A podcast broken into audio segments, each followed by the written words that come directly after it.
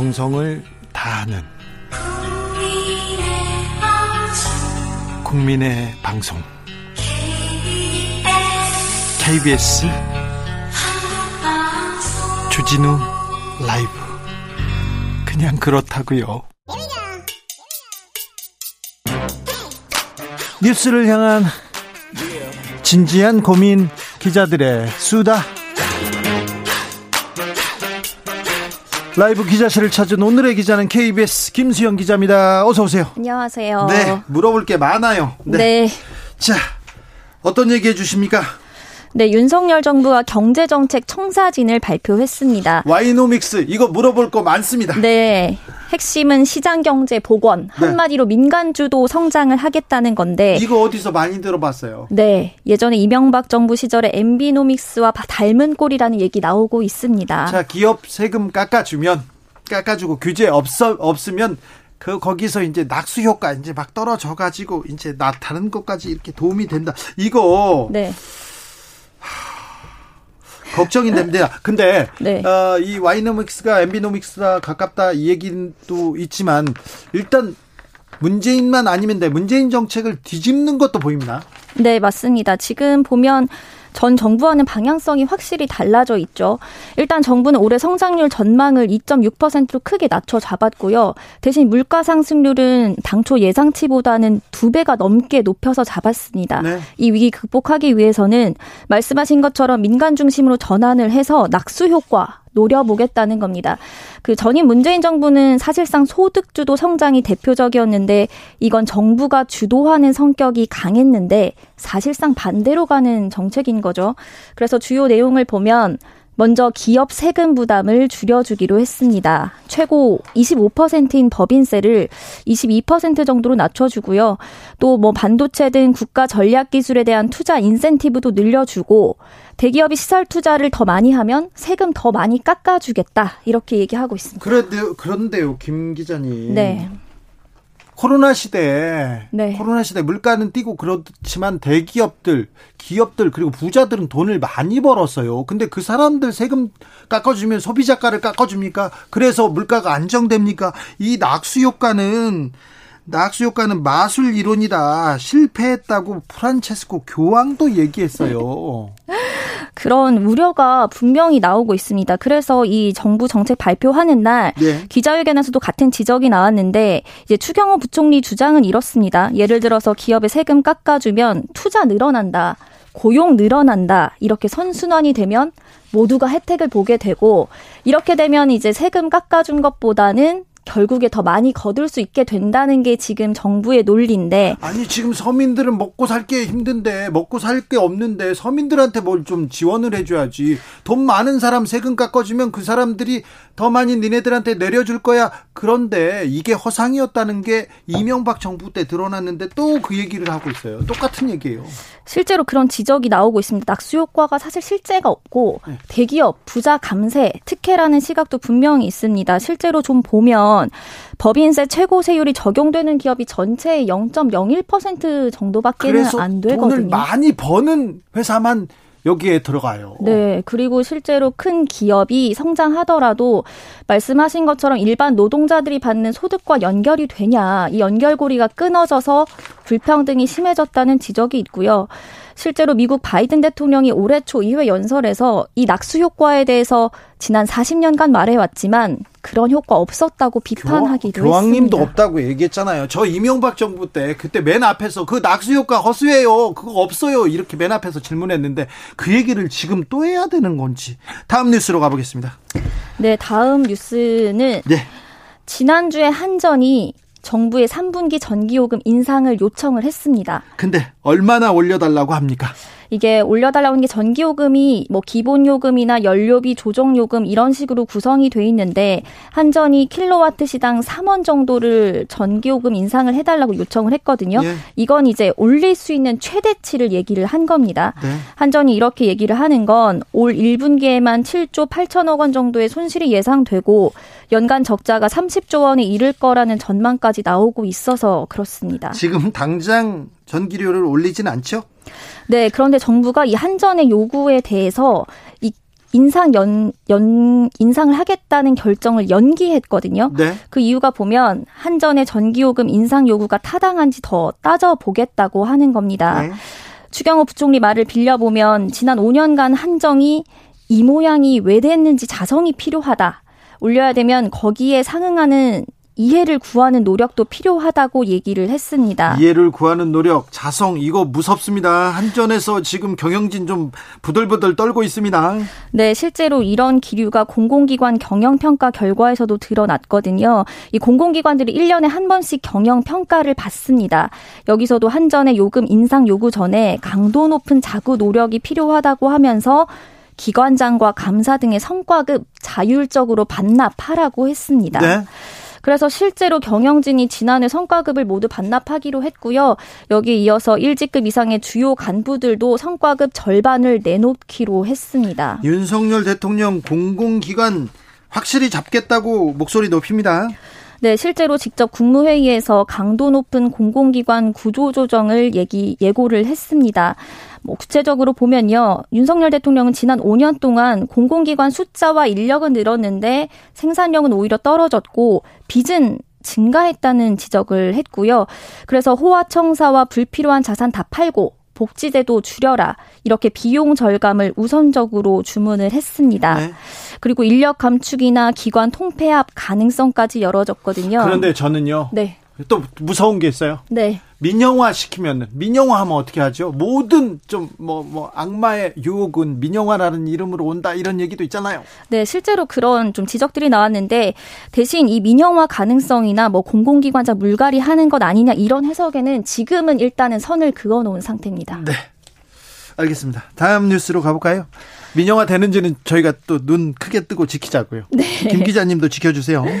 알겠습니다. 다음 뉴스로요. 다음 뉴스는 지난번에도 한번 얘기 드린 적 있었는데 이 심야 택시 대란이 계속되고 있습니다. 택시 대란이 심화되고 있어요. 그래서 계속 보도해 주세요. 왜 이거 해결되지 않습니까? 네, 실제로 코로나19 이제 끝나면서 택시 호출량은 많이 늘었잖아요. 네? 그런데 택시 기사 수가 그 동안 많이 감소를 했기 때문에 택시 운행이 줄어든 상황입니다. 택시 기사 수가 많이 줄었다면서요? 그래서 지금 택시가 없다면서요? 네, 실제로 택시가 많이 없고 그래서 택시비를 많이 올린다면서요. 이렇게 앱을 통해서 이렇게 잡으려고 하면 택시가 없어서 비싼 택시 비싼 비싼 택시 이렇게 해서 택시비 인상으로 이거 간 거 아닙니까? 좀 대안을 내놔야 될 거 아니에요, 정부에서. 네, 맞습니다. 지금 사실상 먼 거리는 잡을 수 있는데 가까운 거리 가시려는 분들은 더 비싼 요금을 내고 갈 수밖에 없는 상황이 됐잖아요. 옛날에 택시가 승차 거부하면 걸리고 과태료 냈는데 이거 승차 거부를 이거 인, IT로 하는 거 아닙니까 지금 휴대전화를 통해서 어 가까워 안 가 이거잖아요. 그래서 정부가 좀 고심한 대안을 내놨는데 네. 사실상 택시 합승을 부활시키겠다는 거거든요. 대안이 지금 합승입니까? 네. 이게 한 40년 동안 법으로 금지돼 왔는데 네. 플랫폼 택시 합승 영업을 허용을 했습니다. 단 조건은 있어요. 안전을 위해서 합승은 동성끼리만 해라. 동성끼리만 대신 네. 6인승 이상일 경우에는 성별에 상관없이 된다. 그리고 승객 모두가 이 플랫폼을 통해서 합승을 신청한 경우에만 중계가 가능하고요. 이 합승 승객들이 상대방의 탑승 시점, 위치를 모두 알 수 있도록 해야 합니다. 아, 근데 이거 효과가 있을까요? 이게 지금 얘기 드린 것처럼 사실 조건이 까다롭잖아요. 네. 뭐 앱을 통해서만 해야 되고 동성끼리여야 되고 이러다 보니까 이런 합승 조건이나 요금 책정 부분 등이 현실적으로 적용되기 좀 어렵지 않냐 이런 목소리 나오고 있습니다. 옛날에는요. 네. 그 이런 제도가 있었어요. 따블 이런 거 있잖아요. 택시를 그렇죠. 불러 따블 따따블 이렇게도 했었는데 네네. 네. 이런 조금 이런 얘기가 나올 수도 있어요. 지금 계속해서 택시비는 지금 어 택시비가 인상되는 게 아니라 여러 제도를 통해서 택시비는 지금 엄청나게 올라 있는 상태입니다. 그래서 이제 과거에는 말씀하신 것처럼 합승이 가능했던 시절에는 부르는 게 값이었으니까 택시기사분들도 어느 정도 환영을 했는데 네. 지금은 이제 플랫폼을 통해서 꼭 요금도 책정한 대로 받아야 되니까 뭐 기사분들 입장에서는 큰 이득이 된다고 보지 않을 수도 있고요. 예. 승객들 입장에서는 모르는 사람이랑 같이 타야 된다는 거부감이 분명히 있을 수 있죠. 그렇죠. 무섭기도 하겠죠, 밤에는. 네. 그래서 이 정부가 구상하는 택시 합승 서비스가 성공하려면 뭐 카카오 택시나 타다와 같은 기존 플랫폼 사업자들이 참여를 해줘야 되는 건데 이 대형 플랫폼들이 이 사업에 뛰어들더라도 뭐 개인정보 수집도 해야 되고 승객 간 매칭도 해야 되고 요금 책정 방식 등을 다 정립을 해야 되니까 사실 적지 않은 시간이 걸릴 거라는 문제도 있습니다. 택시 대란을 이걸 잠재울 수 있는 대안으로 보기는 그쵸 이거 기본적인 대안으로 보기는 좀 어려운데요. 네, 지금 당장은 그래서 사실 지금 대중교통에 좀 의존할 수밖에 없는 상황인데요. 네. 8월부터는 서울 모든 지하철 심야 운행이 들어가니까 당분간은 여기에 좀 기댈 수밖에 없는 상황이기는 합니다. 알겠습니다. 네, 택시 대란 어떻게 잠재울 것인지 계속해서 저희가 또 알려드리겠습니다. 기자들의 수다 KBS 김수현 기자 함께했습니다. 감사합니다. 감사합니다. 교통정보 알아보고 가겠습니다. 김한나 씨.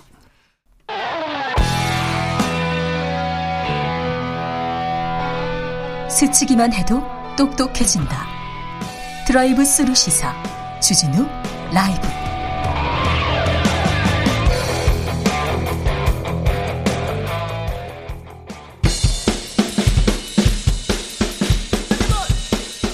틱탁 틱탁 틱탁. 결란한 입담의 환상 드리블. 오늘 이 뉴스를 주목하라. 이슈 틱탁 머리부터 발끝까지 핫이슈 더 뜨겁게 이야기 나눠보겠습니다. 청코노 최진봉 성공회대 교수. 안녕하십니까 최진봉입니다. 홍코노 김병민 국민의힘 대변인. 네 반갑습니다. 네. 자 오늘 윤리위는 어떻게 됩니까? 조금 뒤면 열리는 거 아닌가요? 째깍째깍 한 20분 정도 남은 것 같습니다. 그래서 어떻게 나올 것 같아요? 하루 종일 중계하듯이 많은 언론에서 보도를 하고 있는 것 같은데요. 네. 이양희 윤리위원장은 제가 비상대책위원회로 활동할 때도 당의 음. 중요한 역할을 맡았는데 네. 이런 지도부나 누구 다른 사람의 의견을 듣는 분이 아닙니다. 아 그래요? 예, 굉장히 완곡하게 본인의 의사를 표현하는 분이기 때문에 네. 진짜 말 그대로 저런 정치적 상황 고려하지 않고 어, 주어진 여건만을 바탕으로 심사를 할 것 같은데요. 네. 근데 다만 바로 얼마 전에 있었던 음. 민주당의 최강욱 의원 징계권에 대해서는 고민이 좀 있지 않을까. 아, 그거 예, 영향을 예, 좀 미치겠죠. 영향을 미칠 수밖에 없는 게딱 음. 민주당에서 이 최강욱 의원의 발언만을 바탕으로 6개월 어, 당 정지를 내렸기 때문에 단어 하나로 예, 당원권 정지를 같은 방면에서 국민의힘이 어떤 결정을 내리는지를 또 국민들이 지켜볼 터라 아마 요 정도 내용은 그래도 정무적 판단에 영향을 미치지 않나라는 생각이 들기도 합니다. 교수님, 뭐 저는 그 징계가 내려질 가능성이 높다고 보이지는데요. 아 그래요? 뭐 저는 개인적으로 뭐그 경징계인지 중징계인지가 차원을 떠나서 그럼 어떤 게 나올지 모르겠 정무적 판단이 있을 것 같은데 지금 김병민 대변인 말씀처럼 그 민주당에서 이런 결정이 내려졌는데 국민의힘에서 이걸 그냥 징계를 안 하고 넘어간다 그러면 상당히 비교되면서 비판의 대상이 될 거라고 저는 봅니다. 그래서 네. 그런 부분들이 윤리위에서는 상당히 이제 부담이 될 수 있는 부분이다 그런 생각이 들고 네. 또 하나는 이제 뭐 이게 성상납을 받았냐 안 받았냐 이 문제보다는 사실 교사 아, 부분이잖아요. 이 부분은 이제 각서가 있고 녹취록이 있어서 그 부분을 집중적으로 볼 것 같아요. 그러니까 성상납이 있었냐 없었냐를 증명하는 증거가 지금 현재는 없어요. 그런 네. 상황이기 때문에 이거 정말 증거 인멸 교사라고 하는 부분을 좀 더 집중적으로 보면서 그 문제가 어 당의 명예를 실추하거나 아니면 당 대표로서의 어떤 그 도덕성에 문제가 있다 이렇게 결론이 내려지면 상당히 어렵지 않겠나는 생각이 듭니다. 음, 일단은 뭐 주어진 사실관계 확인만을 놓고 음. 따지게 된다면 굉장히 복잡할 겁니다. 그러니까 뭐 음, 고소가 된 사건들도 있고 지금 말씀하신 증거인멸 교사 같은 경우는 오늘 김철근 네. 위원장이 아마 출석을 할 것으로 보이게 되는데 네. 김철근 위원장이 만약 이준석 대표의 관계를 부인하거나 이렇게 하게 되면 사실관계를 밝혀내긴 굉장히 어렵겠죠. 네. 근데 민주당의 심판 내용들을 보게 되면 음. 최강호는 끝까지 짤짤이라고 얘기를 하고 있는 거잖아요. 음. 그러니까 사실관계가 부딪히고 있는 내용임에도 불구하고 그 진실 규명에 대한 내용보다는 이 전체적인 정황이 당의 이미지에 어떻게 영향이 미쳤는가를 두고 판단한 상태라 이런 내용들 중심으로 가게 되면 뭐 여러 정황 증거들보다 결국 윤리위원 개개인의 판단이 훨씬 중요하게 작용될 겁니다. 징계 결과가 어떻게 되든 후폭풍이 좀 만만치 않을 것 같습니다. 아, 이건 이준석 대표뿐 아니라 국민의힘 전체에 있는 후폭풍이 간단치 않을 거라 굉장히 좀 머리가 복잡합니다. 징계가 안 나오면 안 나오는 대로 앞서 얘기했던 민주당과의 형평성 문제가 일어날 거고요. 음. 징계가 나오면 나오는 대로 사상 초유의 당대표 징계로 인해서 당이 또 내용에 빠질 수 있거든요. 네. 그래서 지금 여러모로 굉장히 어려운 상황에 당이 처해져 있다고 저는 생각합니다. 네. 그럴 수밖에 없죠. 그럼 결국은 이제 이준석 대표가 만약에 본인은 그러지 않아요. 경고가 나와도 본인은 받아들일 수 없다고 얘기를 하고 있어요. 그 말은 예. 강력하게 반발하겠다는 거거든요. 어떤 경우가 나오든 이거는 본인을 표적으로 해서 윤핵관들이 공격을 한다. 이렇게 프레임을 가지고 가면서 언론에서 계속 얘기를 할 거기 때문에 당이 상당히 큰 내용에 빠질 가능성이 있다고 보여집니다. 윤핵관들이 이렇게 돌아가면서 공격하는 건 맞습니까? 아, 그렇지 않죠. 예, 그러니까 어느 정당이든지 간에 음. 100% 똑같은 목소리가 있으면 그게 민주정당이라고 할 수 없겠죠. 최강 의원의 징계를 두고서 손흥민에 비유하고 있는 민주당의 모습들에 비추어 보게 된다면 각자 정당마다 가지고 있는 다양한 목소리들이 있는 상황이라고 볼 수 있겠고요. 이준석 대표에 대해서도 국민의힘 내에서 상반된 의견이 존재합니다. 이걸 꼭 윤핵관이라고 불리는 정치인 몇몇의 목소리라고 보기에는 어, 오히려 권성동 원내대표 같은 경우는 또 오히려 요즘에는 이준석 대표를 어떻게든 좀 잘 당 지도부로서 역할하기 위해서 노력하는 모습들도 보이거든요. 그래서 이거 딱 어, 윤핵관이라고 하는 틀에 잡아서 얘기하는 거는 저는 사실관계에 부합하지 않는다고 확신합니다. 음, 네. 그런가요? 네. 좀 공교롭, 공교롭게 계속 이어졌어요. 저, 김종인 전 비대위원장이 한마디 했어요. 대통령 처음 해봐서 이 잘 모르겠다 이런 얘기는 절대 해서로는 안 될 말이다 이런 얘기도 하는데 어 도어 스태핑 지금 어 조금 음, 뭐 잘한다는 얘기가 잘한다는 사람이 음. 있고요 또 걱정이라는 분들이 있습니다 어떻게 보십니까? 네 잘한다는 사람을 먼저 얘기하신 것처럼 잘하고 있다는 분위기들이 많이 이, 형성이 되고 있는 것 네. 같고요 어, 초유의 일이지 않습니까? 그러니까 대통령이 구중군 걸 청와대 안에서 권력형 침묵을 하고 있는 것이 아니라 국민께 다가서서 국민과 같은 목소리를 내고 있다는 것에 긍정적인 의미를 부여할 수 있다. 김병민 대변인. 네. 아, 이 말은 참 잘했다. 아이고 잘하셨어요. 이런 말이 있을 거고. 아이고 이 말은 좀 하지 마시지. 이런 얘기가 있을 텐데. 이제 뭐 한 달밖에 더 됐습니까? 네. 하고 있는 과정에 굉장히 많은 좋은 얘기들을 쏟아냈고 또 웃으면서 자연스럽게 얘기하고 있는 모든 모습이 좋았다. 모든 모습이 좋아요? 네. 그렇게 좋습니까? 아니 시행착오를 다 겪어 나가는 것 아니겠습니까? 네. 처음 그러니까 대통령이 처음이라 이렇게 얘기했는데 네. 정확히 말하면 가로 열고 가로 닫고가 빠졌어요. 뭐라고요? 대통령이 처음이라가 아니라 용산에 와서 해보는 것도 처음이고 이렇게 도어 스태핑을 하는 것도 처음이고 많은 일들을 다 처음 하고 있는 일들이다 보니 여러 시행착오가 있는 분들 부분들도 여러분이 넉넉하게 이해해주지 않겠냐는 얘기들을 함축적으로 얘기한 것 같은데 근데 이런 부분들이 이제 대통령의 워딩 하나만 갖고 이야기를 하게 되면 또 구설수다 이렇게 얘기가 나오지만 그런 것들을 두려워하기 시작하면 소통이 불통으로 바뀌게 됩니다. 아, 그래서, 좀 잘하고 그, 있다. 긍정적인 면을 좀 높게 평가했으면 좋겠다는 아, 아무튼 김병민의 3인곡 네, 알겠어요. 네. 자, 교수님. 아, 그러니까 좋아요. 제가 이제 긍정적으로 평가하는 부분 먼저 얘기할게요. 네. 네. 긍정적으로 평가한 부분은 대통령이 어쨌든 그 많은 얘기를 하는 거 이게 뭐 긍정으로 평가받을 수는 있어요. 예전 예, 예. 같으면 이제 청와대에 있으면 대통령이 기자회견 하지 않으면 사실은 직접 얘기하는 경우는 거의 없잖아요. 그렇죠. 이 사안을 어떻게 볼 건지 네, 그렇죠. 궁금하죠. 직접 물어보고 그건 긍정적이에요. 네. 근데 그게 너무 잦다 보니까 실수가 일어나는 거잖아요. 예를 들면 지금 뭐 처음이니까 그렇다고 지금 김명민 대변인 말씀하셨는데 기본적으로 아까 말씀한 그 김종 김종인 전 비대위원 얘기했잖아요. 대통령 처음에 잘 모르 처음 에만 잘 모르겠다. 여러분이 좀 알려주세요. 이런 발언들 또는 뭐 국제 경제 상황이 너무 어려우니까 어떻게 할 수가 없다.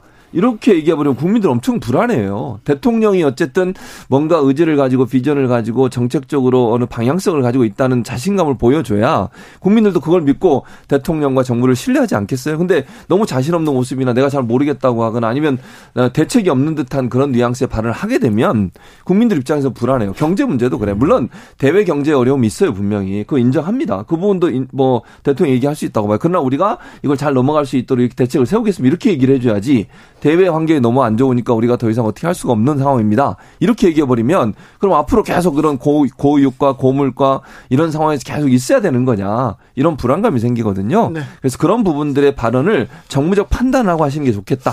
그렇게 생각합니다. 일상 언어를 이렇게 쓰시는 게 친감 있게 다가온다 이런 분들도 많은데 오늘 음. 저 탈원전 정책 설명하다가 바보 같은 짓 이렇게 전 정권에 대한 비판을 이렇게 바보 이렇게 얘기 나오는 건 이거는 대통령의 언어는 아니다 이런 분도 있어요. 그러니까 언어를 조금 더 정제되게 쓰면 음. 좋겠다라고 지적하시는 분도 있는 것 같고요.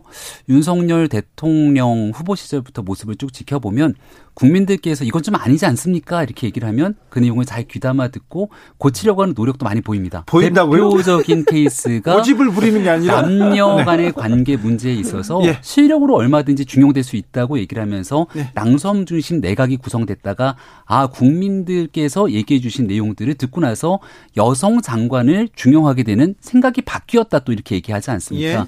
예. 지금 얘기하고 있는 도어 스태핑에서 나오는 문제점들도 충분하게 잘 듣고 판단하면서 아, 국민들께 좋은 모습 보여드리려고 노력할 거라고 생각하는데요. 다만 제가 어제 여의도에서 들었던 재미있는 얘기 하나는 대통령께서 이렇게 doorstepping 너무 좋은데 우리는 뭘 먹고 살라고 이런 얘기가 나왔어요. 그러니까 뉴스라는 게 대통령의 doorstepping 뉴스로 싹 도배가 되면 여의도 정치권 뉴스가 죽어버려서 여의도 정치권 뉴스도 좀 나올 수 있게 doorstepping에 대한 발언이 조금 줄어드는 건 어떻겠냐라는 아, 얘기도 나옵니다. 여, 여의도에서 많이 싸우고 있어요.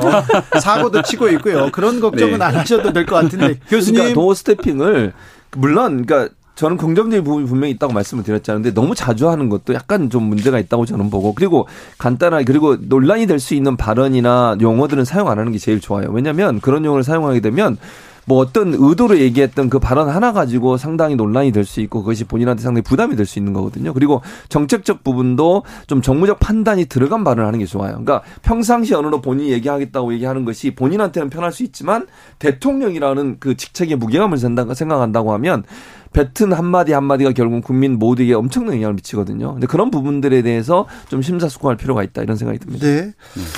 어, 천공 스승 이름이 다시 등장했어요. 천공 아. 스승이 영부인 역할로 막 강조하면서 야 김건희 여사 자기 정치를 해라 역할 막 해야 된다 적극적으로 나서야 된다 그러면서 지금 김건희 여사의 광폭 행보하고 맞물려서 묘하게 돌아간다 이렇게 봅니다. 연관성이 있나요?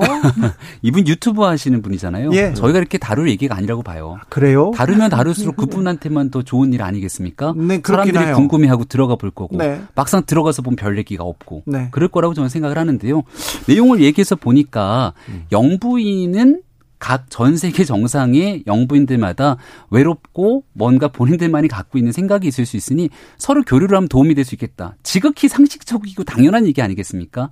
근데 이게 천공 스승이 얘기했기 때문에 뭔가 김건희 여사가 외교적 행보를 아, 나선다 이렇게 연결짓는 건 매우 무리가 있다고 생각하고요. 네. 대통령 배우자로서 해야 되는 아, 기본적인 역할에 대해서 충실하게 수행하려고 하는 노력들이 이어지고 있다고 보시면 정확할 것 같습니다.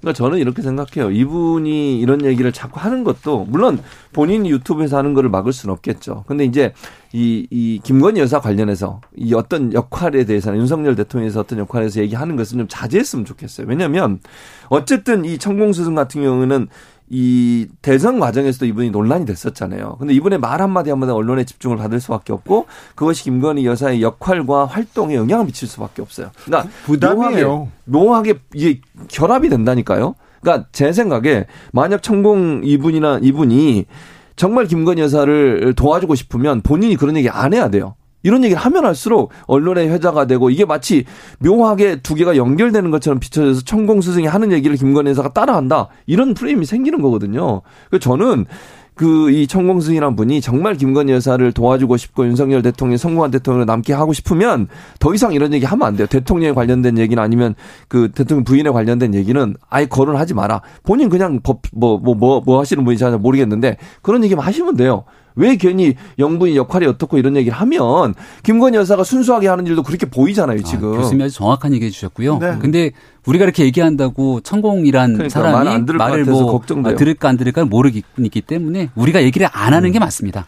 맞, 맞아요. 근데 네. 이름을 어떻게 또 스승으로 지어가지고 얘기할 때 그러니까 스승이라고 우리가 불러야 돼요? 스님 아니에요? 천공 스님. 아니에요. 본인 스스로가. 아, 네. 머리, 머리도 길고 수염도 아, 그러시군요. 그리고 그분 음. 젊어요. 아 그러시군요. 젊은 나이도 얼마 안, 먹, 안 드셨어요. 아, 얼마 안 먹었다는 것도 상대적 표현입니다. 그렇죠. 네. 네, 보, 보이는 거 도사 음. 이미지와는 달리 네. 그렇게 많지 않다는 얘기를 네. 한 거고요.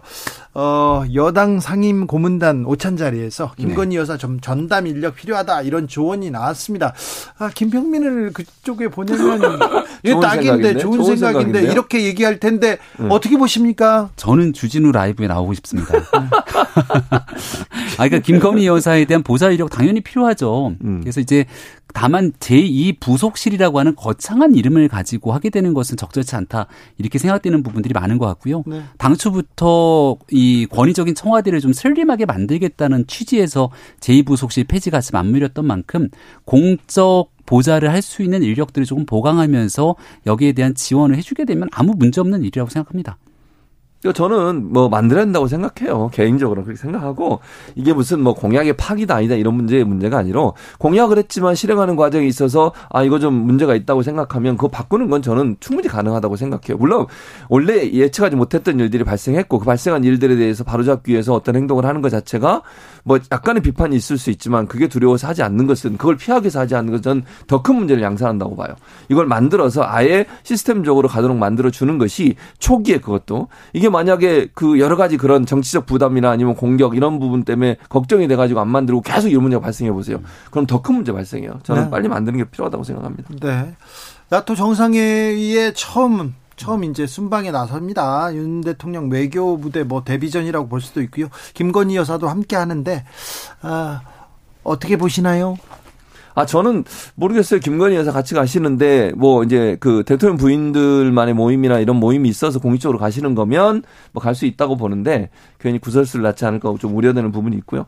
두 번째는 나토 정상회의 가면서 이제 마지막으로 했던 여러 나라 정상들과 이제 회담을 하잖아요. 근데 일본이 지금 어떻게 될지 몰라요. 아직 공식적으로 발표가 안 됐어요. 네. 절대로 저는 이제 윤석열 대통령한테 조언을 해드린다면, 그 위안부 문제라든지 강제징용 문제, 이 문제가 협상의 대상이 되거나 그것 때문에 대화 때문에 그것마저도 양보한 어떤 형태의 모습을 보이는 것은 절대로 안 된다. 그것은 본인한테 아주 치명적인 것이 될 거다. 그 얘기는 꼭 해드리고 싶습니다. 네, 뭐 가서 외교적인 역할 대통령이 잘 수행하고 올 거고 김건희 여사가 만약 가게 되면 대통령 배우자로서의 역할 잘 수행할 거라고 봅니다. 대통령보다 막 앞서서 걷거나 음. 아니면 김건희 여사의 버킷리스트라는 제하의 칼럼이 게재될 정도로 뭔가 그 정상회담에 대한 내용과 관계없는 곳에만 가면서 관광성처럼 비춰지게 되는 오해를 사거나 이런 일들은 아마 전혀 없을 거라고 생각하고 있기 때문에 대통령 배우자로서의 역할에 충실히 잘 수행할 거라고 생각합니다. 그 버킷리스트 기사는 보수 언론에서 너무 공격적으로 이렇게 만든 거 아닙니까?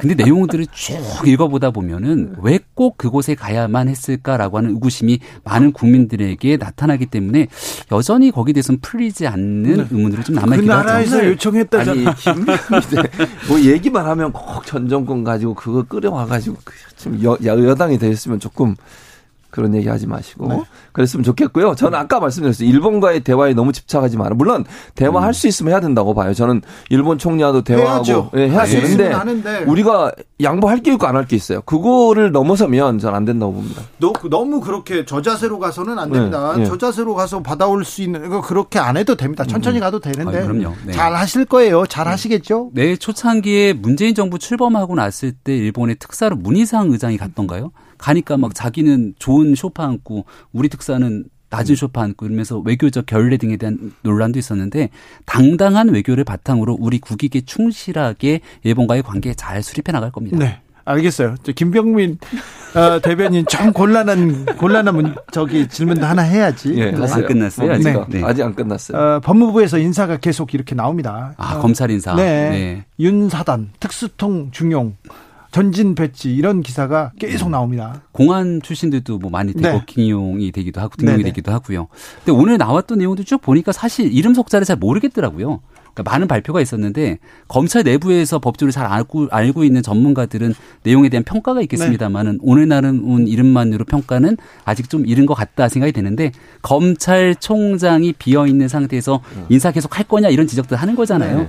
그 법과 절차에 맞춰서 잘 진행할 거라고 잘 원칙에 맞춰서 잘 모르는 건 모른다고 빠져나가. 그러니까 아니 잘 생각해 보세요. 윤석열 대통령께서 검찰총장 시절에 추미애 전 장관한테 뭐라 그랬습니까? 왜 검찰총장 얘기도 안 듣고 인사하냐고 그렇게 얘기했던 정권이에요. 그러면 최소한 이러면 안 돼요. 법무부 장관이 너무 검찰 인사에 깊이 개입하는 거 안 됩니다. 검찰총장부터 먼저 최진봉, 김병민 네. 두분 감사합니다. 고맙습니다. 감사합니다. 네, 주진우 라이브 여기서 인사드리겠습니다. 돌발 퀴즈의 정답 세종 퀴즈였고요. 저는 내일 오후 5시 5분에 돌아옵니다. 지금까지 주진우였습니다.